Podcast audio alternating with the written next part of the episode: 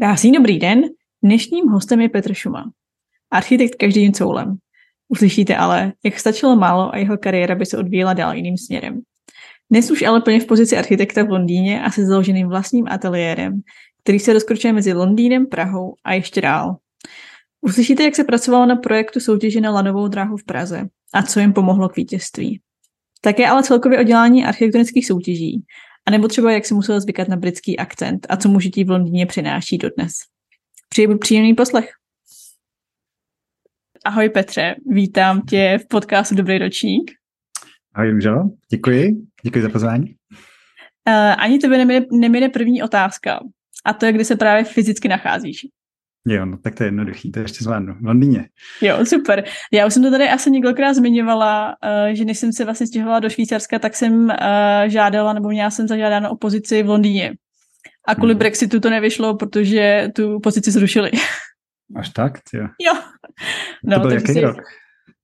To je nějaký 2016. Jo. No, tak to bylo dost brzo, to ještě třeba ten Brexit to, to, to byla jen taková idea ve vzduchu no. a to se to rozjelo až, až třeba před dvěma lety, to začalo mít jako fakt nějaký dopady. No. Mm. Tak teda uh, zdravím do Londýna. A já pro posluchače trošku uvedu, že ty jsi praktikující architekt. A, a řekla bych, že jsi i, ús, i velmi úspěšný architekt, architekt, protože máš i vlastní ateliér. A poslední, v poslední době je o vás docela doslyšet. Děkuji. Že jste vyhrál několik soutěží. A teda, já to jsem, ty jsi zmínil, že žiješ v Londýně, ale co jsem se dočetla, tak máš i zkušenosti určitě z Ameriky a částečně i z Amsterdamu. No, to byly jakoby studijní věci v Americe mm-hmm. a ten Amsterdam, tak to, byl, to byla stáž. Jo. Tam, tam jsem byl s nějakýma mýma předchůdcema tady. Na Aha, Míša jo. Gregorová třeba tam byla s náma a tak. Aha, jo, tyjo, tak, jo, tak já se k tomu asi postupně trošku dostanu. Uh, já začnu úplně studiem. Já si tě pamatuju jako strašně vzorného studenta a mám pocit, že jsi ne, snad ani jako neopakoval žádnou zkoušku nebo neprodlužoval si rozhodně. Tak možná jestli mi můžeš říct, jestli, jsem, jestli, jestli se v tom nemýlim. No, opakovat jsem opakoval. Uh, u pana Lorence, nosní konstrukce. Fakt jo. A bylo to, byl to takový bizár, že první, co jsem měl dělat uh, tady vlastně, no první ne úplně, ale řekněme, po, tě, po tom roce a půl v Anglii, tak jsem dostal na starosti, eh, eh, tyjo, to nebudu vědět česky, setting out jakoby budovy, která je celá ocelová. Takže, mm. takže se mi to hezky vrátilo. takže dobrý. teď tu ocel naopak jako naprosto miluju, je to úplně skvělý materiál. Jo, takže to je dobrý pro posluchače slyšet, že i když to nevíde na té škole, tak uh, stojí za to se učit. Ne, to jsem to, člověk na to z vysoká kašlal u některých a tam jsem to vlastně podcenil, no. Pan Lorenz mě jo. halil. Ale teda dílku studia si prodlužoval, nebo? Jo, ale jenom, jenom o ten rok, takový ten standard, těch, z těch pěti let na těch šest. Jo, OK. A mě by ještě teda zajímalo k tomu studiu, proč jsi se vůbec rozhodl studovat architekturu. Jo, no to jsem, to jsem přemýšlel, co na tohle odpovím. Tak vím, že se ptáš všech. Um, no, asi, asi z více důvodů. Ono, já jsem byl na matematickém gymnáziu a mm-hmm. jakoby ty, tam bylo naprostá většina těch lidí z toho Gimplu odešla na nějaké ekonomické věci, institut ekonomických studií a matfis a takové věci. Mm-hmm. A mě to maty, mě, já jsem měl asi jako té matiky docela dost po těch osmi letech, takže jsem byl, jsem hledal něco jako na půl cesty, no a ta architektura je tak nějak na půl cesty, no. Jo. Já musím říct, že matfis byl taky moje jakoby záložní varianta. No, no, pro mě moc ne. Jsem no. rád, že jakoby, ono to bylo tak, že ta architektura byla ten první, kam se dalo přihlásit. Přesně. A ono to vyšlo. No tak no. A tohle, tohle to se mi opakuje v životě jako hodněkrát, že jsem se někam přihlásil jen tak to a ono to zrovna vyšlo. Jo, tak to jsem ráda, že v tom nejsem teda sama. A uh, moje další otázka je, jak jsi v době studia představoval, že ta práce nebo ta role architekta je a jak se to liší od toho, jak to vnímáš dneska? Hmm, no moc asi se to vlastně neliší, no. Ty zany byly jako taková ta první věc, kdy se člověk vyzkoušel, jak to, eh, jak to vlastně má vypadat, nebo jak, jaký to návrhování je. A ty zany byly vlastně tak jako nejvíc randa. Mm-hmm. A od té doby se to vlastně jenom zlepšovalo, ne? Vlastně ty tak byly jako lepší a lepší a dělalo se zajímavější a zajímavější zadání. Že vlastně ty, ty, ty ateliéry, mně přišlo, že mě to jako docela dobře připravilo. Obzvlášť ve srovnání pak tady v té Anglii, kdy hodně těch um, jako studentů, co vyleze z těch anglických škol, tak jsou hodně, ale hodně specializovaný buď třeba ne, na tu teorii, nebo, nebo naopak zase na ten revit a takové věci, ale takový ten mhm. jako všeobecný přehled od, um, od nenáviděný deskriptivy a geometrií až po prostě, uh, jak velký je hajzlík, tak to, to, to, prostě jako nemají, no. A teď já nevím, neřekl něco, co tam nemá být. Já teda k tomu tomu dodám, mě třeba hodně uh, šokovalo, jak jsi zmínil velikost záchodů, že vlastně jako tady uh, ve Švýcarsku jako to, to, jako ty architekti, ty malí architekti, architekti to vůbec nemají jako v hlavě naučený, jak, jaký potřeba byl velký záchod. Nebo prostě i jakoby vejška schodu, že uh, taky jako nějaký základní věci, tak to musím říct, že to se taky jako dobře pamatuju ještě ze školy, no. No, to byla tam na okolo stavbách, že jo? No, a jo. Teď, já, já teď jsem zapomněl jméno toho profesora, ale vím, že měl takovou tu neschopnost udržet myšlenku a neschopnost opustit myšlenku. Jak prostě se vždycky o něčem zakecal a úplně to někam uh, úplně se ztratil. No. A teď, teď to já fakt se nemůžu vzpomenout. Je to já si vůbec teda nevybavím. Byl fakt taková ikona. No nic, já si pak, no, pak najdu. Ale teda, ty jsi neměl nějaký jakoby, uh, problém se střetem uh, s realitou po té škole, kdy jsi tu školu dodělal? Když jsi pak nastoupil do práce. Nebo uh, možná tady se asi u toho zeptám, jestli ta stáž v Amsterdamu byla až po škole, nebo, si, nebo to bylo ještě při škole? To bylo při škole, to bylo jo. nějakých, já nevím, pět, šest měsíců během magistra. Mm-hmm. Právě, že proto jsem to studoval těch šest let, protože jsem takový rok z toho magistra byl ve státech a šest měsíců v Amsterdamu. Ten rok ve státech, tak to bylo fakt jenom studium, to bylo na tom Kansas State University. Mm-hmm. Těch šest měsíců, tak to bylo v Search Architects v Amsterdamu. Jo. A to, to, to vlastně asi byla první zkušenost vůbec s architektonickým ateliérem v praxi. Pamatuješ si, nebo co se ti vybaví, nějaká jako první vzpomínka? Tak asi v podstatě jo, no. Asi to byla taková ta zkušenost, kdy člověk zjistí, že i, ty, i ten ateliér, který vlastně v tu dobu byly hodně známí, měli zrovna nějaký přednášky v Praze asi a nějak jsem takhle dostal jako ten kontakt. Mm-hmm. Ten um, Bjarne Mostenbrook, tak přednášel, měl nějaký, no on to vlastně dotáhl, tam zavřel. Měl jakoby ty konexe na to Holandsko mm-hmm.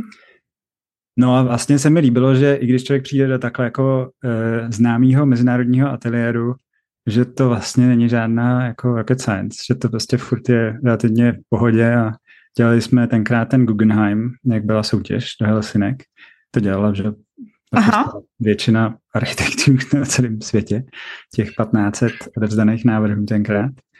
A vlastně mi to přišlo jako, no, tak je to trochu šílený, ale je to, není to zase o tolik jiný, než co člověk dělá v té škole sám. A ty jsi na tom teda dělal na, to, na tyhle tý soutěži? Jo, jo. Jistý. Ale jako ne sám, bylo nás víc, byl jakoby, ved to nějaký projekt architekt, co tam byl a nevím, jeden, dva další lidi taky. Jo, tak to chápu, že asi eh, ten rozdíl oproti Zanum nebo Atelierům nebyl tak velký, že ty soutěže takového formátu uh, jsou vlastně dost podobný. No, teď, no. Třeba tak... všechny takové ty velké firmy, který, který jakoby teďka jsou úspěšní v těch soutěžích, tak to je, takže na to nahážou spousty stážistů, že jo. Ty přijdou se spoustou šílených nápadů a z toho se vybere jeden, který je tak nějak napůl mezi šílený a normální a tak. Ale takže uh, vzpomínáš na tuhle tu stáž uh, pozitivně? Jo, určitě. Byly tam jako, jako zvláštní excesy, co se týče toho, že opravdu byl ten, ten šéf byl hodně přísný.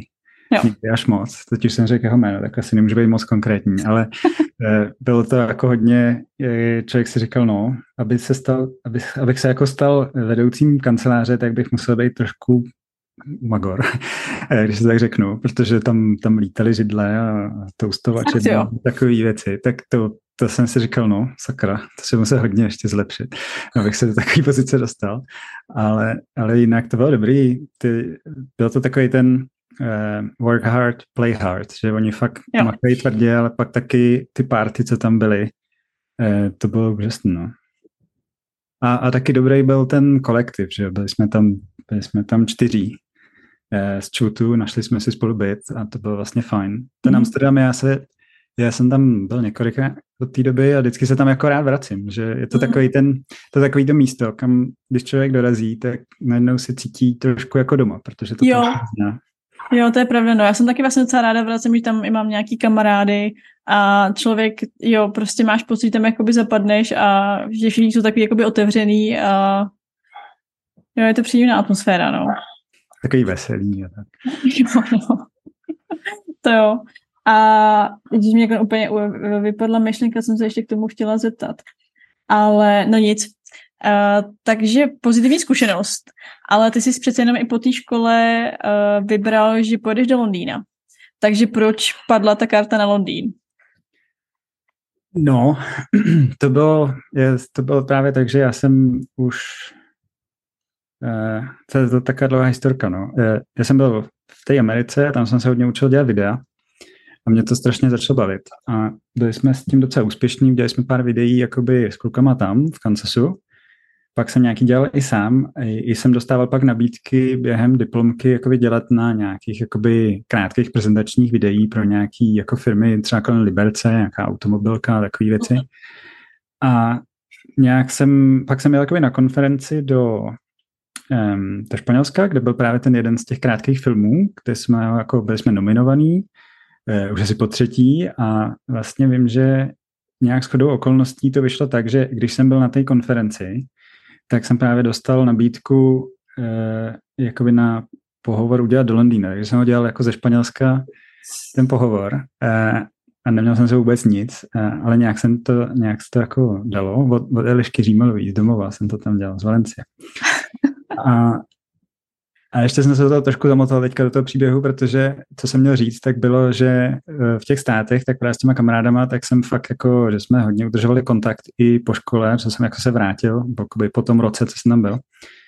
A chtěl jsem tam jít zpátky, ale tam jako kvůli těm vízum není úplně jednoduchý, mm-hmm. takže jsem udělal, právě jsem poslal nějaký jakoby přihlášky do těch studií, kde jsem buď někoho znal, nebo jsme tam byli na nějakých těch exkurzích, to se hodně dělá, že když tam ty mm. studenti jsou, tak oni, oni si udržují tu síť těch kontaktů mezi těma alumni a, a tak. Mm.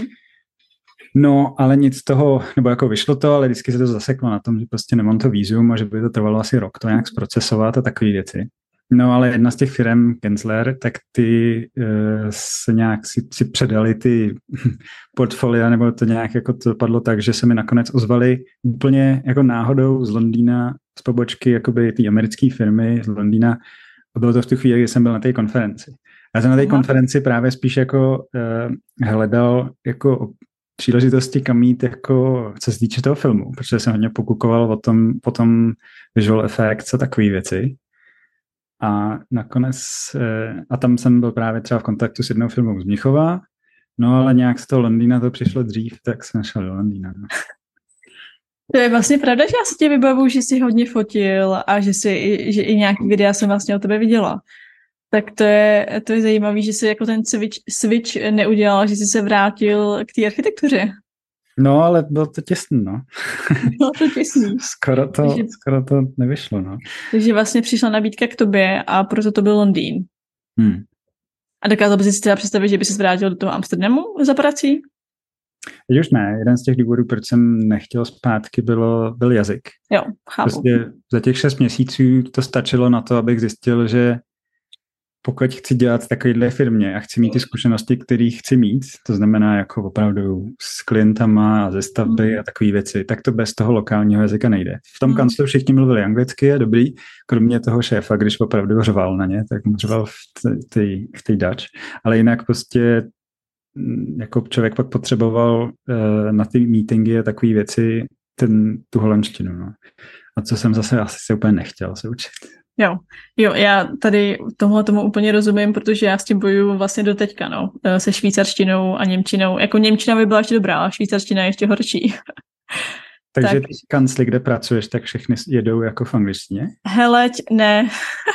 ne. já jsem, to tady udělám takovou levsuvku, uh, já jsem vlastně první tři roky jsem pracovala hlavně v angličtině ale už jsem jako rozuměla víc a víc Němčině. A pak, když jsem právě měnila zaměstnání, tak jsem šla na dva měsíce na intenzivní kurz Němčiny. A uh, šla jsem na pohovor po prvním měsíce, uh, měsíci toho kurzu. Řekla jsem, že takhle to vypadá po jednom měsíci. A vlastně jsme se domluvili, že nikdy nepřepnu do, do angličtiny a nikdy jsem nepřepla zpátky do, anglič, do angličtiny. Ale byl to teda jakoby boj a je to boj do teďka. Hezky. No, tak to je dobrý, to jsme kam. Já jsem Němčinu učil dlouho a... No, ale teda já jsem, musím říct, já jsem Němčinu měla jsem už na Gimplu, to jako jo, ale to, přesně jako z toho podle mě jsem jako nic nepoužila de facto. A asi fakt to, že se, jsem si připadala jako blbec tak minimálně první rok, úplně totální, ale fakt jsem řekla jakýkoliv slovo jsem uměla a oni na to přistoupili a vlastně myslím, že to i bylo možné z toho důvodu, že jsem byla jediný expat v tom ateliéru. Hmm. A takže jsem, co jsem třeba nemohla dělat, když jsem nemluvila pořádně německy, což já nemluvím ani do teďka, jo, tak vlastně to za mě mohl někdo jakoby vlastně převzít jakože vlastně jsem vždycky byla v týmu, kdy snažila jsem se dělat spoustu věcí, ale když něco nešlo, tak někdo prostě mohl udělat telefonát za mě nebo něco domluvit, když to prostě jakoby nešlo. Jo. jo. A, ale jsem, jsem jakoby doteďka jediná uh, německy uh, jako native nemluvící, no. Jo, jasně. Tak a to je teda obdivuhodný, že si jako ani v těch nejhorších chvílích nepřepla do té angličtiny. jako občas mi ujede, nebo, ale ne, jako by fakt ne, no. Uh, že třeba s nějakým lidmi řeknu nějaký anglický slovíčko, ale prostě buď člověk něco nakreslí, nebo to prostě rukama, nohama. Jasně. A jo, ale vznikla z toho dost jakoby vtipný situace. No ale aby jsem se teda jakoby vrátila k tomu, co si povídal, tak na druhou stranu si dost uvědomuji, že třeba spoustu věcí um, mi jakoby uniklo na začátku, nebo i jakoby v třeba v nějakých jakoby fázích toho projektu, že jsem, že jsem jako všemu vlastně nerozuměla. A hmm. pak taky často, jak jsi, jak jsi to zmiňoval, meetingy, jsou prostě nějaký klienti nebo nějaký, uh, nějaký externí spolupracovníci, kteří prostě odmítají přepnout do Němčiny a mluví ve švýcarštině. No a ono investorovi na meetingu prostě říct, jako sorry, jako třikrát můžete přepnout do Němčiny úplně nejde. Takže jako samozřejmě myslím si, že nějakou dobu jsem vlastně jako tím ztratila, no. Hmm. Takže úplně tomu rozumím, proč Londýn No, ale tak zase je to něco, co už ti nikdo nevezme, no. Máš už asi jo, ten no. jazyk a, a, a dobrý, já, já jenom těše závidím. A tak ty máš asi perfektní angličtinu už teďka. A taky jsem s tím bojoval, protože člověk se to naučil uh, ve státech, uh, pak jsem šel do Holandska, kde byly spíš ty expati, a pak jsem byl tady v, u té americké firmy a v nějakou chvíli po roce a půl jsem přešel do, do britské firmy mm-hmm a nerozuměl jsem nikomu ani ťuk. Všichni mluvili potichu se strašně silným přízvukem a já jsem, já jsem se usmíval a kejval, ale no, jasně.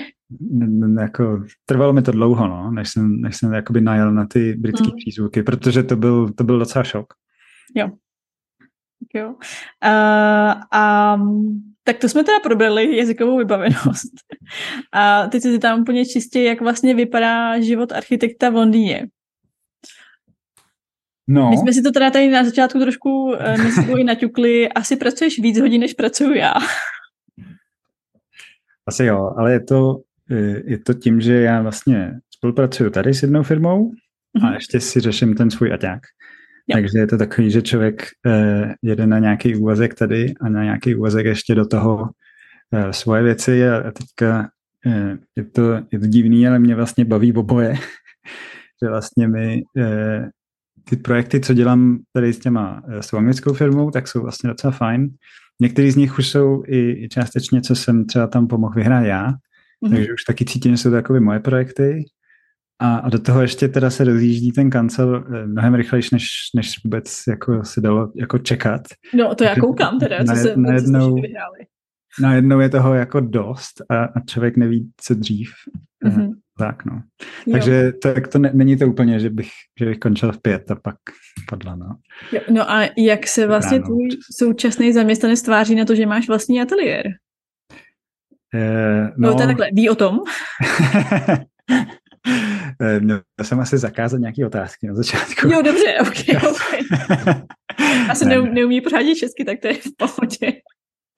Ne, ví o tom samozřejmě. Je to, je to vlastně naprosto úžasný eh, jak je otevřený a jak je vlastně vstřícný. Mm. A, a jednak proto, že byl v podobné situaci. Um, William pracoval pro Renzo Piana asi 20 let a mm. pak se taky založil svůj kancel, takže ví asi, jak to funguje, jak to je, je, že ten, možná tam taky byl nějaký transition a vím, že, vím, že spolu doteď spolupracují. Mm-hmm. Já věřím, že eh, dřív nebo později možná už to nebude eh, půl na půl, ale že už to třeba bude jenom já jakoby na ten svůj jeťák, ale věřím, že furt s ním budu spolupracovat, protože je to hrozně fajn kancel. Jo. A, a William je neuvěřitelně talentovaný, takže eh, jako fakt se mi s ním spolupracuje jako dobře. Mm-hmm. To je strašně fajn slyšet, že to takhle může fungovat. Jo, ale je to asi vzácný, no. Je to vzácný. Já musím říct, i to jako se zkušeností i, ne, i nejenom mých, ale i ostatních architektů, vlastně dělat bokem i jenom projekty, ne zakládat celý ateliér, ale prostě i malý rekonstrukce nebo tak, tak jsou strašně proti tomu. Hmm. Z velké části, no. Ten můj předchozí jak to měl i ve smlouvě, že tam bylo jo. Hmm. cokoliv, co dělám i ve svém volném čase, je, mají na to oni jakoby licenci, nebo že vlastní ty autorský práva k tomu. Ty prdio, fakt. Hmm. Pustý. Uh, jo, no, já zítra pozítří jdu, uh, musím ukázat uh, svým šéfům, že vůbec dělám třeba podcast, tak aby věděli, aby nebyl překvapený. Hele, a mě k tomu, uh, já co jsem o tobě našla, že jsi pracoval, nebo že, že pracuješ teď uh, v třetím ateliéru v tom Londýně. Je to pravda? Je, je to tak. A teda tu první nabídku, to, to jsme probrali, jak jsi se k ní dostal. Hmm. A pak jsi někdy rozhodl, že potřebuješ nějakou změnu.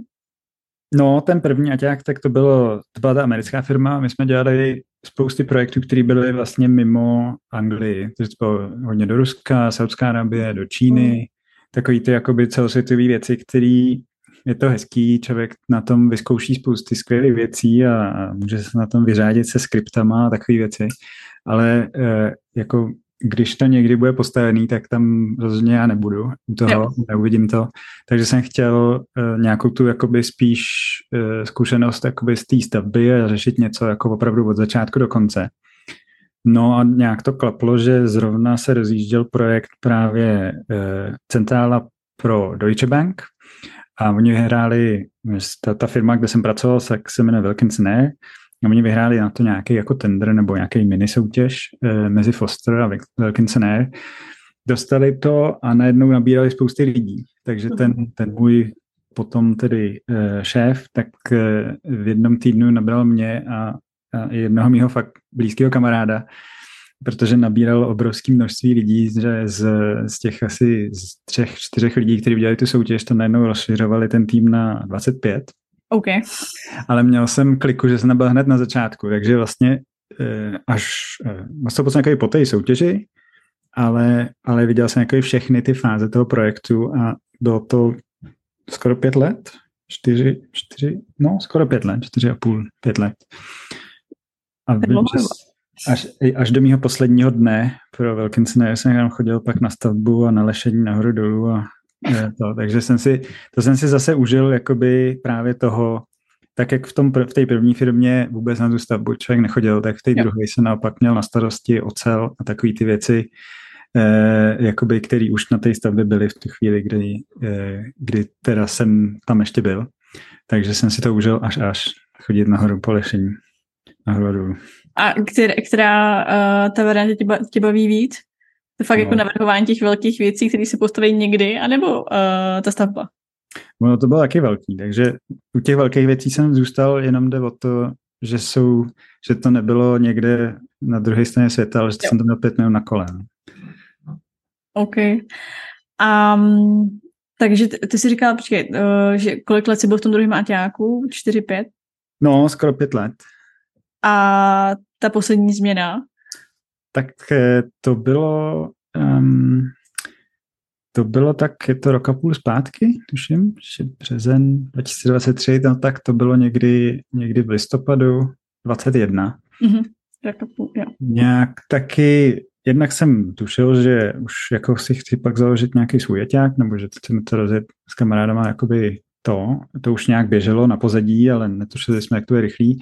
No a, je, a člověk tušil, že chce mít jako zkušenost i z nějakých jako projektů a z nějakého menšího ťáku, protože jsem šel, ta první firma, tak ty měli pět tisíc zaměstnanců na celém světě Okay. Oni se vlastně jakoby po, po nějakém ACOMu a takových těch jako mega hmm. projektantských ateliérech, tak Gensler je jako největší čistě architektonická kancelář. Hmm. Tak to, bylo, to byla taková mašina na peníze. Uh, Wilkinsoner, tak ty měli 250 lidí asi, no a ten další skok bylo tak 10. Jo. No, takže logicky další krok je tak jako ještě méně, ale nakonec asi ne. Nakonec to asi nebude méně. OK, Pustý. No, k tomu se taky ještě teda dostaneme. A... Ale vlastně šlo, šlo tam o to, eh, ještě kromě teda toho vyzkoušet si jiný, jiný způsob práce a jiný měřítko kanceláře, mm. Tak oni um, vyhráli soutěž uh, na český projekt a hledali mm. architekta, který má zkušenost s tím, že už jakoby postavil velkou kancelářskou budovu a e, mluví česky. A ono takových lidí v Londýně není až tak moc, takže nějak se dostali ke mně a e, nejvtipnější na tom bylo, že tu soutěž jsem dělal taky a skončil jsem asi čtvrtý, takže jsem znal jakoby ten pozemek perfektně, znal jsem, věděl jsem o tom fakt jako všechno. Mm-hmm. a, a vím, že na tom interview Eh, k Williamovi vlastně jsem neukazoval žádný portfolio, nic, my jsme celou dobu jenom keceli jsme o té soutěži, jo, ukazovali jsme si navzájem ty návrhy, jako no. A vlastně jsem zjistil, že ten návrh jejich byl docela um, podobný, nebo nebyl tak odlišný, řekněme, jako by ty jo. základní principy, ten urbanismus a takový ty jako hmoty, tak to bylo fakt hodně podobný. Měl jsem to odvážnější, protože jsem prostě si říkal, no soutěž a tak, a, ale oni naopak k tomu přistupovali velmi Zodpovědně. Jako z, odpovědně z, eh, z toho zadání vyčetli, že ten eh, zadavatel eh, teď zase bych neřekl něco, co nemám, relativně jako nudný klient, takže to udělali velmi jako nudný, obyčejný a jednoduchý prostě sloup nad sloupem, žádný přenosový konstrukce, takové věci. A, a ono, to, ono to fungovalo, no. Prostě, ale, ale není to až tak nudný barák, abych to zase úplně jako nehaněl. Ten, ten dům je docela zajímavý. Jsem se právě chtěla zeptat, jestli vlastně ve finále uh, si myslíš, že ten návrh byl lepší než ten tvůj, nebo ne? Hmm, hmm. eh, jo, asi jo. Bylo to, bylo to víc um, střídmý. Asi. Protože to bylo víc odpovídající tomu, co chtěli. Jo. A zase na druhou stranu ty soutěže eh, soutěže jsou vždycky o nějakém kompromisu, protože to vybírá porota z těch, já nevím, někdy sedmi, někdy devíti, někdy ještě víc mm. eh, počtu lidí. A vím, že třeba tomu, eh, tím, že pak už jsem navázal, že nějaký jakoby osobní vztahy s tím, s tím zadavatelem nebo s tím klientem, tak, eh, tak vím, že se jim ten můj návrh jako strašně líbil a že se třeba naopak nelíbil těm architektům. Takže eh, ten, že ten, že jakoby v rámci toho zadavatele nebo v rámci té firmy, že už byl jako přesvědčený, jo, tak půjdem, půjdem prostě za tímhle. Ty, ty architekti to nějak jako odpískali, že to se jim to jako nelíbí, tak, tak mě vyhádali aspoň to čtvrtý místo. Ta škoda, nebo škoda. Možná by spoustu věcí bylo jinak, nebo by, no. Bylo, no. ale takže k tomu, nebo mě ještě, já jsem se vlastně o toho chtěla zeptat, ale ty jsi to i dost vysvětlil, ale jak je vlastně těžký si najít práci jako architekt v Londýně, ale pro tebe to by asi byla dostá hračka s tím tvým profilem, co jsi popsal a koho vlastně oni eh, scháněli. Ale jestli možná dokážeš trošku jako objektivně říct, uh, řeknu, odejdu z práce, jsem v Londýně a jak rychle se najdu práci, nebo jak dlouho trvá ten proces uh, dostat tu práci? No, to, tohle má asi každý jinak, no. Je, je, jakoby, já jsem s tím nějak nikdy moc neválčil, ale vím, že, že jako slyšel jsem příběhy, kdy lidi hledají strašně dlouho a nemůžou najít a pak musí jít neplacenou stáž a nějaké takové věci. Takže mm-hmm. jako to se určitě stává, no. A i pro mě, a myslíš i jako i lidi, kteří třeba už v tom Londýně pracovali, ale že těch pozic, to protože ne. já musím třeba říct, uh, jakoby na porovnání ve Švýcarsku, nebo tak konkrétně Zurich, Basel, tak vlastně práci si tady najde skoro každý, jak máš zkušenosti ve Švýcarsku, tak těch pozic je tolik, a pokud máš jako minimálně nějaký aspoň průměrný hodnocení, tak tu práci si najdeš strašně rychle. Hmm. No, tady se to hodně mění teďka, protože ten Brexit trošku tím zamíchal.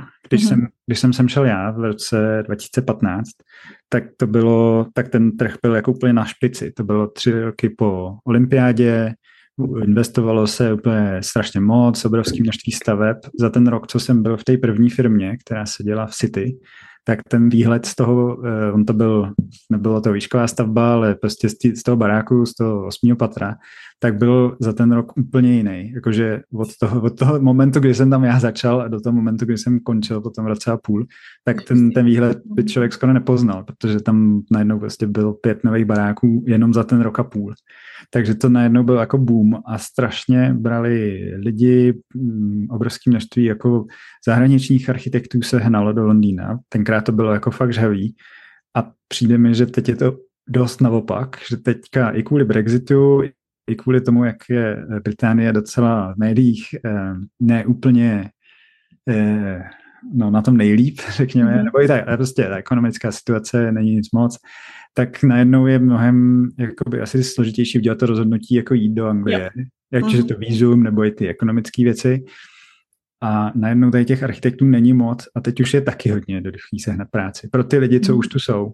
Jo. A myslím si, že je těžší najednou jakoby sem zvenku přijít. Ale moc o tom nevím. Protože tím, že už tu jsem, tak mě samozřejmě uh, nic nenutí to hledat. Ale vím, jasně, že jasně. občas to někdo zmínil, jako že už jako ne, vím, že není ta pracovní síla. Mm-hmm. A to, jak, jak prostě na stavbě jsme s tím měli problém, že všichni, co uměli pracovat se sádrošem, tak prostě zbalili kufry a zmizeli. Takže eh, dělník jako drylining, to, to byly placený zlatem a e, jako pff, to bylo šílený. No a to samý teďka s architektama, že taky, e, taky prostě se hledá a, a skoro se nedá najít. No. Mm-hmm. Mm-hmm. Ale teda k tomu, co já o tobě vím, a my jsme to i trošku zmínili, asi další práci jako zaměstnanec si už hledat asi nebudeš. Ale než teda skočíme úplně do toho tématu uh, tvého nebo vašeho ateliéru, tak ještě se nám trošku zeptám k tvojí kariéře. Ty máš autorizaci? Hmm, ano. Kdy jsi si dělal? Uh, 2018 na podzim. Uh-huh. A vedlo tě k tomu, že jsi věděl, že, že, že chceš dělat projekty v Čechách, nebo jaký byly tvoje motivy si ji udělat? No, ono to byla taková nejsnažší cesta, protože tady ta anglická eh, autorizace je skoro jako jít zpátky do školy. Trvá mhm. to mm, taky podle nějaký, nějaký univerzity to mají kratší, nějaký to mají delší, ale co, co tak jako vím, tak vím, že to trvá třeba rok a stojí to hrozně peníze a člověk chodí na spousty zkoušek mm. a, a takové věci. No a něk, někdy občas ani neuznávají ty předchozí stupně toho vzdělání. Tady je to rozdělen na part 1, 2, 3. Jo, Oni jakoby part 1 and 2 je bakalář a magister a ta trojka je pak ta autorizace. Jo. Ale oni to, oni to ne, ne, nějak, ta autorizace jako typ jako v Čechách, že to je jedna zkouška, ukážeš portfolio, tak to není, je to spíš, mm-hmm. že děláš jako case study na jeden projekt, musíš už mít nějakou jedna zkušenosti z praxe, ale musíš prostě tam jít zpátky do té školy a učit se právo, eh, ekonomiku, řízení kanceláře, management, takové ty věci, které nám trošku nějak spaly do hlavy už na tom magistru. Mm-hmm. A jim ne, takže oni se to učí pak dodatečně, až když už mají nějakou praxi. Takže prostě tohle všechno uh, zdlouhavě se snažím říct, že se mi to nechtělo jakoby řešit tady a bylo napak jednodušší jít jakoby to udělat do těch Čech. Jo, ale je ti česká autorizace k něčemu v Londýně na, pro londýnský projekty? Jo, já jsem si to pak převedl. Ještě před Brexitem měl jsem to těsný, ale vyšlo to. Fakt? To byl jeden z důvodů, proč jsem to udělal co nejdřív, co nejdřív to šlo, abych si to stihl převést mm-hmm. tady na tu ARB. Takže jsem vůbec nevěděla. To je dobrý. To ne, že bych plánovala navrhovat uh, v Británii, ale tak dobrý vědět. No, ale teď si myslím, že už to nejde, no. Jo. Eh, třeba, kdo ví, co se stane. Já si to, oni to nějak vyjednají, no. Vím, že uh, teďka jsou na tom fakt blbě, takže musí jakoby tyhle ty bilaterální dohody nějak si vyjednat. Vím, že teďka to nějak proběhlo médiem a že už si udělali domluvu s, s Amerikou, jakoby se Spojenými státama mm-hmm. a věřím, že něco nějak vymyslí i s Evropou, ale no, to, to trvá, no, než se nějak mhm. dohodnou. A dělání té autorizace bylo to pro tebe těžký? Nebo to jakožto pilný student? asi, asi tak bylo těžký, že jsem, že jsem o tom nic nevěděl, že jsem jako jo. musel jít s kamarádama do hospody a zeptat se jako, na takový ty banální věci typu jako a to na tom úřadě fakt nerozhodnou do těch 90 nebo 60 dnů, jak mají napsáno v zákoně. A oni se mi smáli, no, že opravdu ne. A, a tak, no. Vlastně takový ty věci, se kterými člověk se setká v praxi v Čechách, tak jsem nevěděl a snažil jsem se to spíš jako načerpat eh, tak nějak, co jsem vyslech nějakých jako příběhů a story a tak. No a, a já jsem se to musel teda strojově naučit z toho zákona, takže jsem jo. jakoby neměl takovou tu praktickou zkušenost, ale zase jsem měl praktickou zkušenost třeba se u té autorizace e, líbilo a to bylo právě jakoby se zdejším e, planning, jakoby se zdejším územním řízením. Mm-hmm. To, jak to dostat přes ty úřady tady. Jo. Tak ono je to zajímalo víc, protože ty český slyší furt dokola a neznali Jasně. tohle a, a zajímalo, zajímalo je právě třeba, jak se to řeší tady s cyklistama a počty cyklist, jakoby počet těch kol, parkování a takové věci a proč tam nemusí mít normální parkování. Takže ne, člověk začal mluvit o svém projektu a nemusel řešit nějaké jako právnické věci. Pak teda, eh, pak jsem po tom, co jsem tam asi díl než obvykle si povídal s tou porotou, která byla plná architektů, tak mě poslali k té právničce, jakože to bude formalita. No a tam jsem teda tam jsem teda ostudně mlčel, protože jsem zrovna jako nevěděl to, co, na co se mě ptala, ale nějak mi to jako dali. Nějak to prošlo. A, a takže jako ve směs uh, brali pozitivně, že máš portfolio víceméně z zahraničí a ne z Čech? Pozitivně, no asi je to bavilo, no. Líbilo, jakoby ty, ty, ty věci se jim líbily, no. Mm-hmm. Tam to bylo vtipný ještě v tom, že um, vedoucí poroty byl uh, pan architekt Koleřík, Aha. A, a pár týdnů na to byl uh, porodcem soutěže, kterou jsem dělal na Dvorecký most. Takže uh, jsme se jednak zasekli u toho uh, hodnocení toho Dvoreckého mostu a toho, toho mého návrhu. A, a pak jsme se zasekli u toho, u té banky, u té Deutsche Bank. No. Takže to bylo jako dobrá diskuze. No. Jistě, jaký příjemný pokec. Yeah. A já jsem se tomu ještě chtěla trošku zeptat, ale ty jsi už taky trošku nakousnul, ale vlastně jestli, jak uh, mě se docela často lidi ptají, nebo vždycky, když řeknu, že jsem architektka, tak jako jaký typ architek- architektky jsem? Dokážeš říct, jaký jsi ty typ architekta? Uh, no, asi co se týče té tý typologie, no tak já vlastně určitě neumím dělat interiéry. Jo, přesně, to je první věc, kterou říkám, žádný interiéry. A, řekl bych, že bych asi jako horko těžko zvládnul nějaký rodinný eh, domky, že to, to je pro mě jako, co jsem, nějak jsem to nikdy moc nedělal a myslím si, že by mi to moc nešlo. Eh, spíš mě baví ty větší stavby, čím komplikovanější, tak tím asi lepší. A, a baví mi mosty, no. Jo. Mhm. Tak ono, asi se pomalu dostaneme k tomu, eh, k tvému vlastnímu ateliéru. Já asi ani neřeknu správně, jak se to vyslovuje, jestli to může říct. no, no, o tom jsme se taky dlouho dohadovali. Tak a samozřejmě to... taky bych ráda slyšela historku, jak jste k tomu došli. uh, jo, no, vyslovujem to Boel. Boel, aha. No, ale, ale tak, jak se nám chce, občas je to boule, občas je to šelice. Ale asi jako správně Boel, no. Boel. Tak uh, jak jste k tomu názvu došli? Je, no to tak nevím, jestli můžu říkat tyhle historku, ale uh, bylo to, bylo to utrpení na jméno, tak jsme dlouho zkoušeli, hledali uh, a nakonec taková ta první soutěž, kde to vyšlo, tak, tak zrovna bylo tohle jméno, tak jsme u toho zůstali. Okay. Ale je to, je to jako mix ze dvou slov, ale asi to nikde moc ventilovat nebudem. Je to, Dobře. Je to, je to, no to klidně můžu říct, to je jako Bohemian Elements. Že Aha. Tam trošku hlásíme k, ty, k tomu českému odkazu. Ty to je škoda, uh, to mi přijde super, že to vlastně nemáte na stránkách vysvětlený. Možná jsme měli teda. jo, já to doporučuju. Já jsem teda akorát, přitvor, eh, akorát tvořím svoje vlastní stránky, takže vymyšlení názvu uh, úplně to znám teda. Hmm. um, já musím říct, já jsem vás zaregistrovala v době, kdy jste vyhráli soutěž na ladovou dráhu, ladovou dráhu, říká se to tak v Praze. Hmm. Protože to pro mě byl hodně vlastně zmedializovaný projekt. Uh, předpokládám, že vy jste ten ateliér měli už, už, už dřív. A uh, mě by zajímalo vlastně, ty jsi i říkal, že, že, že jsi vlastně chtěl už začít dělat nějaké svoje projekty. Zmiňoval jsi několik soutěží, na kterých jsi se podíl nebo si dělal i vlastně sám. Tak mám si to vlastně představit tak, že si celou svoji kariéru vedle svojí práce dělal a dělal soutěže. No, docela dost, no.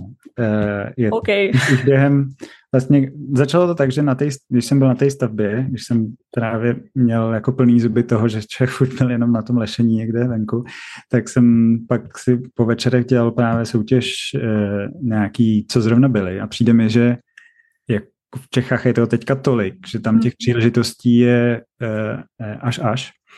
A tak to vlastně bylo jednoduchý začít. Člověk už měl autorizaci, najednou tomu jako nic nebránilo. Prostě i jako sám za sebe se najednou zúčastnit soutěže na obrovskou administračku e, na Smíchově. Hmm. A vlastně jsem i měl, uh, oni tam byly asi nějaké zkušenosti, ale nějak to zrovna klaplo, že to, co jsem dělal jako tady v Londýně, se na to dalo použít. Hmm. Takže jsem měl, uh, najednou, najednou to bylo hrozně jednoduchý, jakoby se jich zúčastnit, takže jsem je dělal už, už jakoby, co jsem byl během Velkince, a, a nějak to postupně z těch eh, pátých, čtvrtých eh, míst pak přezlo na třetí, no a pak telenovka bylo první, konečně první, no. Jo. Takže ale jak to popisuješ, tak je to vlastně jakoby odpracovaný, že to není, že byste vyhráli nějakou, jakoby vlastně trošku jako random, ale že, že jsi se k tomu fakt dopracoval. Jo, no, no teďka to vypadá, že jsme vyhráli kolik, čtyři nebo pět za sebou v řadě, no, ale, jo, jo. ale vlastně předtím jich bylo jako hodně. Je tam dlouhá řada těch projektů, které jako nevyšly, kde jsem jako měl standardně furt čtvrtý místo, což je takový hrozně, ale hrozně frustrující. Hele, ale zase jako prostě eh, rozhodně to má hodnoty, který si, kterých si někdo všimne, ale není to projekt, který by se líbil všem, tak bych asi já okomentovala čtvrtý místo. No, nebo taky bramborová medaile. No. no, ale ono i za čtvrtý místa už jsou vlastně možná i nějaký finanční ohodnocení, že se přece jenom nějaký náklady uh, vrátí. No, to, to pomohlo právě do těch začátků, protože jsme stabilně u, u, u nějakých těch dopravních staveb byli vždycky jako uh, buď na těch oceněných, nebo, nebo prostě vždycky z toho byla nějaká odměna, takže to jo. pomohlo jakoby jak na, nastartovat ten, ten náš Mm-hmm.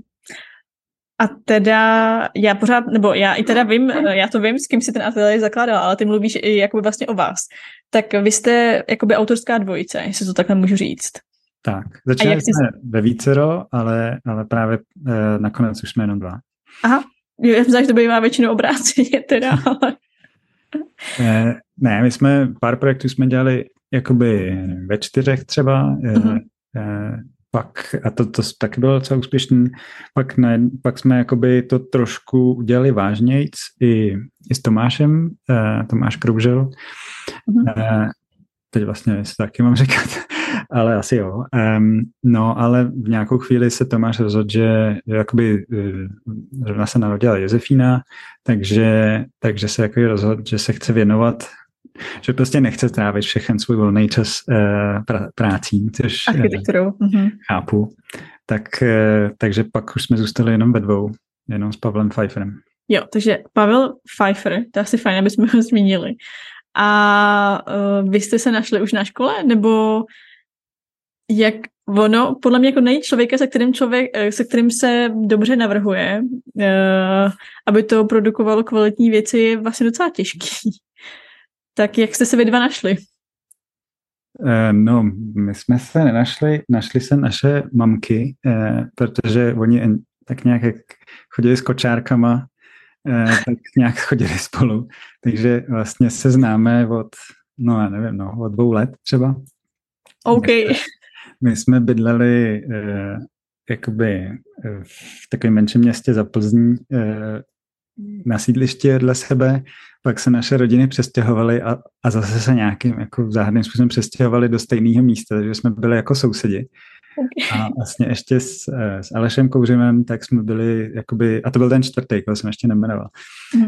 tak jsme vlastně e, trávili celou pubertu asi tak nějak společně, e, ať už jakoby, nevím, počítačové hry, pak na skatech a pak chození do hospody. No a pak jsme všichni tři se rozhodli jít na tu architekturu. Jo. Tak, takhle originální uh, příběh jsem teda nečekala. Mně to dochází, až když se jako ptáš, že to jsou vlastně docela dobrý příběhy. No, to jo teda. A takže vy jste vlastně uh, teď už oficiálně založili ateliér a vy jste ho založili vlastně v Londýně a v Praze, nebo tak se prezentujete, že jste v Londýně a v Praze. A ty projekty, vlastně když, člověk, když se člověk podívá na, na vaše stránky, tak jsou v Čechách, eh, nejsou teda, jsou nejenom v Čechách, tak jestli máte nějakou strategii, kam vlastně cílíte s těma projektama? No, teď je to daný právě tím, kde jsou ty příležitosti jo. a kde jsou ty zajímavé projekty. Tak hmm. když ty zajímavé projekty jsou v Čechách, tak vlastně proč nedělat do Čech? Když to jako funguje a vychází to, tak, tak dobrý jako asi, asi se prezentujeme na ty dvě, nebo na ty dvě země, nebo na ty, na ty dvě města právě protože já jsem tady a protože několik těch projektů, ať už těch úspěšných nebo i neúspěšných, tak jsme vždycky dělali i s jakoby spolupráce s někým odsaď. A nebo, nebo i z jiných zemí, ale prostě není to, není to čistě tak, že bychom, že já jsem v Londýně a děláme jinak všechno do Čech. Jo. Je to spíš tak, že tak nějak eh, no, kam, kam to zrovna vyjde, no, a, a s kým zrovna to vyjde. A takže to je takový vždycky jako random podle toho projektu. Um, dělali jsme právě něco um, do, um, do Vilniusu, to bylo nádraží, tak jsme dělali s něk, jako klučina, co znám tady, tak nám to dělal s náma, pak jsme dělali do Bulharska, do Sofie, to, to klaplo, tak to taky dělal s náma um, kluk odsaď, co, co je původem ze Sofie, bydlí kousek od toho parku, kde je, ten, kde je ta lávka, eh, nebo bydlel tam, pochází tam od jeho rodina je tam od ale on bydlí teďka tady v Londýně, takže ono se to jako takhle vždycky nějak eh, povede, že, že, to, že to málo který projekt jsme dělali vlastně jenom v rámci českého osazení. Uh-huh, uh-huh. A třeba tady ta, ta, ta lávka do té Sofie, to jsem se na ní docela vlastně koukala. Uh, vy jste vyhráli první místo je šance, že to bude, ta, že to bude realizovat? Já koukám nahoru, protože to tam právě mám eh, nalepen. No, Fakt jo. doufáme, že jo. A jak byste řešili logistiku? Měl byste nějaký vlastně zástupový ateliér v Sofii? Nebo, jo. Je to jako, jako standard, jako, jako třeba na Philharmonii dělá Big teďka, mm. tak na to má lokálního architekta úplně, úplně stejným způsobem bychom to dělali taky. Našli bychom si někoho lokálního, už jsme jakoby dělali nějaký předvýběr, ale ten projekt um, zatím postupuje velmi, velmi, velmi pomalu. Takže, takže jako doufáme, že jo, ale zatím se to nějak jakoby nehejbe. Jo.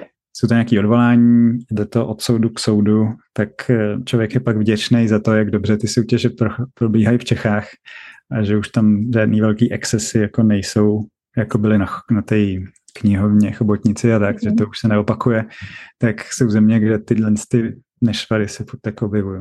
Mm-hmm. To, to je hezky slyšet. Ale třeba jako uh, i tady ve Švýcarsku není automatický, že se každá vyhraná soutěž postaví. Že tady zase vlastně uh, okolí té stavby, nebo jak vlastně sousedí mají hodně vlastně práv a, a možností, jak tu stavbu uh, posunout, nebo prostě upravit, nebo i úplně zastavit, no takže stává se to vlastně velmi často. No. Hmm. Uh, a jo, já bych se, já teda nevím, kolik k tomu můžeš říct, jo, ale mě by samozřejmě zajímal ten projekt té lanové dráhy v Praze. Uh, nebojíte se trošku toho, že to je vlastně tak kontroverzní téma, že by vám to udělalo špatnou reklamu, nebo jako, že by se vás lidi zapsali špatně, protože jako z mýho pohledu si dokážu představit, že spoustu lidí, kteří proti tomu vlastně zbrojí, proti tomu nápadu celkově, ne vůbec vlastně proti, eh, jakože ani ten projekt nemusí vlastně pořádně znát. Jestli vám tohle ta myšlenka probleskla nějak hlavou? No asi ne, já bych řekl pravdu. Je to jeden z těch projektů, na který jsem zbrojil já už strašně dlouho, protože člověk viděl nějaký ty feasibility věci v médiích a tak a, a furt jsem tajně doufal, že vypíšou soutěž, že to zase nepůjde někam nějakému ústavu prostě to. E, a, takže jsem na, na to se strašně těšil, na tuhle soutěž a nějak mi přijde, že to není moc konfliktní. Je to veřejná doprava a kdo by nechtěl podporovat veřejnou dopravu? Hele, já tady k tomu musím teda říct, já jsem o tom mluvila, já docela často vždycky mluvím o těch hostech, o kterých budu, se kterými se budu dělat rozhovor vždycky jako s lidma kolem. I třeba v práci už se, do to, se o to už zajímají. A dostala jsem tip, že vlastně i tady v Curychu byla, byl už projekt na postavení lanovky přes jezero. Jako, hmm. Curych je vlastně uh, na konci jezera, ale vlastně se jakoby rozprostírá i po obou stranách toho jezera. A kdo to byl? Cantonal Bank? Se musím podívat do svých poznámek. Jo. Zurich Cantonal Bank ke svému 150. týmu výročí existence chtělo prostě městu dát lanovku eh, dočasnou, asi na pět let. A už na to byl i projekt, eh, vlastně to bylo i jakoby předschválený jakoby městem, ale přesně jakoby s o, jakoby obyvatelé a vzedmula se nevole a ten projekt se oficiálně zastavil a ta banka už vydala prohlášení někdy na začátku roku, nebo to, no, že, že ten projekt uh, nechce, že, že ho nebude vlastně posouvat dál. Takže, no, tak to by byl jen takový jako příklad tady, tady uh, z, z Curychu. A já třeba, jakoby vlastně pro mě uh, představit si lanovku v Praze je taky taková zvláštní představa. I když jako třeba, já jsem, když jsem nad tím přemýšlela, tak uh, třeba jakoby v New Yorku lanovka z Roosevelt uh, Islandu na Manhattan je úplně skvělá. Ale to je zase úplně vlastně jakoby jiný prostředí, máš tam fakt jakoby to město. Tak, uh, takže ty, ty jako lanovku v Praze vidíš. Jo, určitě. Taky jako nevím, jestli to dopadne nakonec nebo ne. Je to samozřejmě um, politicky strašně složitý téma. Mm. E, jsou, jsou v Praze politici, kteří mají radši ty auta, jsou v Praze politici, kteří mají radši ty, tu veřejnou dopravu. Mm. Teď se to tam mele a musím říct, že vlastně nevím teďka, kdo to, kdo to vlastně vede. Že se to tak dlouho, e, já jsem to i sledoval docela dlouho, e, kdo teda konečně tam v té Praze bude to nějak mít na starost, ale přiznám se, že nakonec nevím, jakým směrem to půjde. Každopádně eh, je to ještě přes tři, ne, teď nevím, abych to řekl blbě, dvě, dvě městské části minimálně, možná hmm. tři, eh, takže a každá tato část má nějaký svoje zastupitele, každý má nějaké své připomínky a najednou, když normální projekty jsou komplikovaný, tak tohle bude třikrát tak komplikovaný. Mm. Takže si dovedu představit, že tam, tam to jako nebude jednoduchý. A bylo to, bylo to vidět asi už, už, už u té soutěže, že tam každá ta část chce něco jiného od toho projektu a představuje si něco jiného a nějaká ta část to třeba vůbec nechce. Hmm. Takže kdo ví, no. A, ale jakoby je to, že ty jednání pokračují, není to, že by ten projekt byl úplně jakoby u ledu? Ne, jenom, jenom je to zdlouhavý, no. Jo. A, ale ty jsi na ten projekt těšil, jo, to je pěkný. Jo, tak byl to, byl to zajímavé, že to najednou prostě vyhlásili, my jsme složili tým a, a pak jsme teda věděli, že my jsme jenom jedni z těch šesti a bylo na to strašně málo času. A to mm-hmm. teda, to se asi dost projevilo, že jakoby my jsme měli právě i konzultanta ze Eh, kdo dělá právě lanovky mm-hmm. a, a tady odsaď z Londýna inženýry eh, z Expedition Engineering, který taky ty lanovky, nebo který udělali tu londýnskou právě a to strašně pomohlo, protože samozřejmě ty, ty zkušenosti, který, eh, ono to člověk se může nastudovat a najít a takové věci, ale to mnohem rychlejší, když, když to člověk dělá jako eh, denodenně, jako, mm-hmm. jako Kristof ze Chamonix, a najednou to šlo jako fakt rychle a za těch, měli jsme na to jenom asi šest týdnů, strašně málo. A bylo, bylo vidět, že z těch dalších firm, mm, že to prostě jako ne, nestihli, no. že tam jako neměli na to dost času, takže pak jsem od nějakých kamarádů dostal komentáře typu jako, no asi jste se snažili až moc, že jste tam toho, že jste to udělali až jako moc detailní, ne? Ale, ale bylo to právě, byl to důsledek toho, že jsme měli v týmu právě lidi, kteří ty lanovky jako umí, dělají a, a tak no. A protože jakoby, jako ty dopravní stavby jsme řešili už nějakou chvíli. Mm-hmm. Jo, ale tak uh, mě jakoby velmi těší slyšet, že je takovýhle projekt, že se na tom podílí někdo do ty lanovky vlastně jakoby zná. Že to není jenom jakoby projekt, uh, že tady bude lanovka, no. Ne, to, to asi, a to na tom, to mě asi, asi jako baví na těch projektech, co vždycky, co jsem dělal, i, i třeba ta lávka do toho Bulharska, tak to jsem dělal s kamarádkou um, Julie Karasínská, ta je z, z Polska původem a potkali jsme se tady v Londýně na nějaké party. Dali jsme se do řeči, že spolu někdy budeme něco dělat. Od té doby už jsme udělali spousty těch soutěží spolu, i právě třeba ten Dvorecký most a tak. No a spolupracujeme furt, má teďka bydlí v Berlíně, ale, ale prostě furt, to, furt nějak jsme v kontaktu, furt na něco děláme a zase mi to baví. I, i vlastně jsme dělali um, uh, trochu i, i s, Julí, uh, s pomocí od Julie ten, um, ten teďka kontroverzní Vítoňský most. Takže mm-hmm. když je někde soutěž na most, tak, tak, tak, tak se většinou se tam, se tam snažím ukázat. No, většinou teda právě s Julí. Tam bude, OK.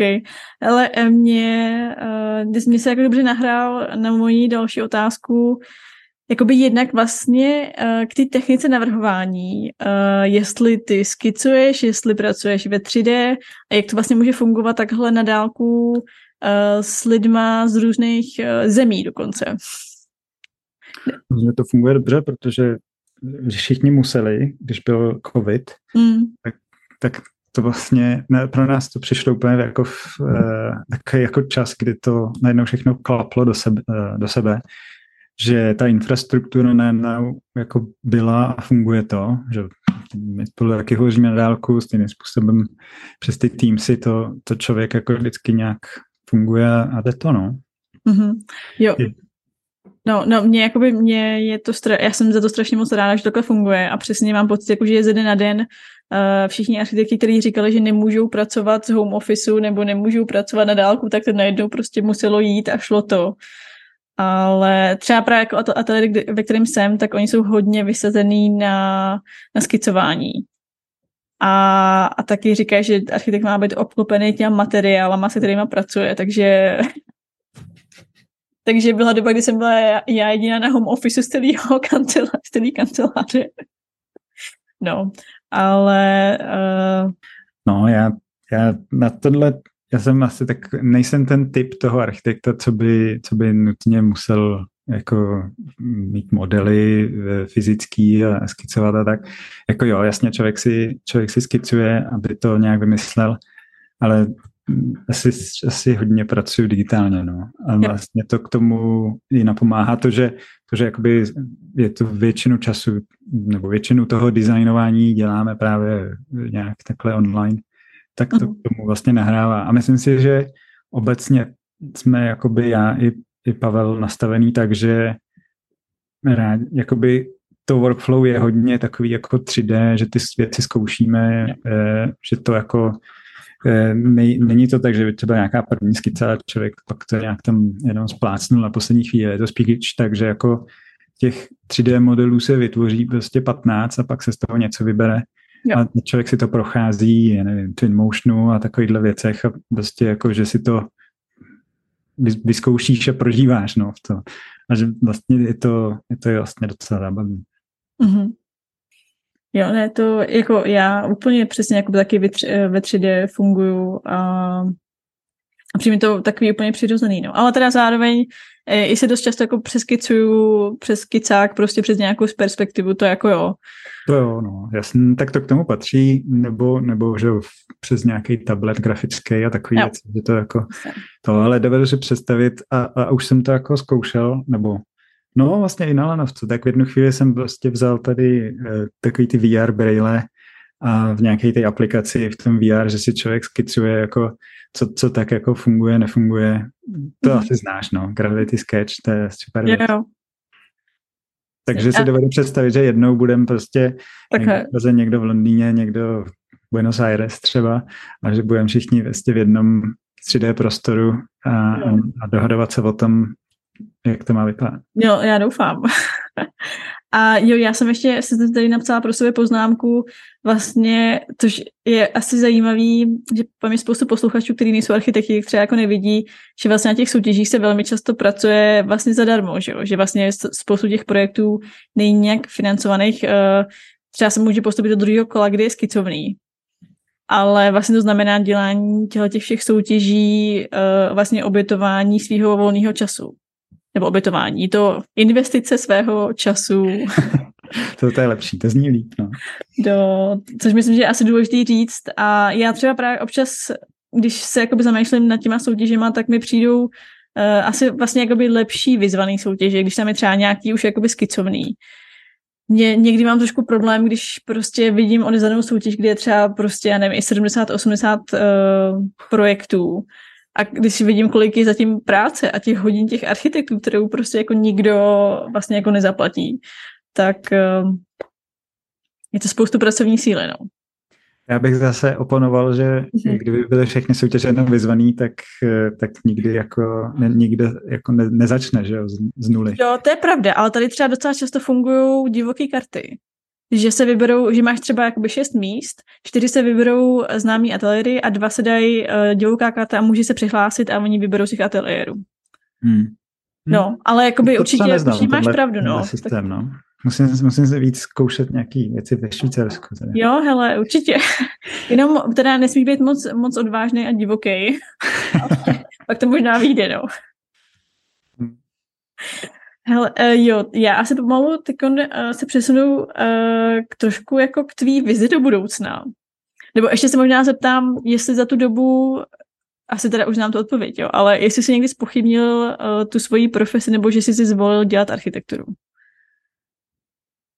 No asi, asi jenom v tu chvíli, jak jsem zmiňoval, no, když jsem teda si myslel, že přejdu pod nějaký ty visual effects a na nějaký jako filmy a takové věci, tak to jsem, to jsem asi jako měl trošku bylo to spíš takový, že mě to bavilo víc, že tam je jako rychlost toho e, výsledku je, je, je úplně jiná než u té architektury. Jo. Takže to je, e, že a, a hodně lidí vím, že jako přejde k těmhle s tím věcem jako grafický design nebo to visual mm. effects právě kvůli tomu, uh, že, že, že třeba nemají vylo, tu trpělivost jakoby těch jako pět let jako držet se na jednom projektu, no je, je to Warnerovi, no. To jako... Já rozumím tomu, no. Já teď mám čekat dva roky, než se mi rozje, rozjede projekt, tak asi čekat nebudu. No, je to, to těžký, no. Je to trošku těžký, no. A Uh, máš ty nějakou oblíbenou fázi toho projektu?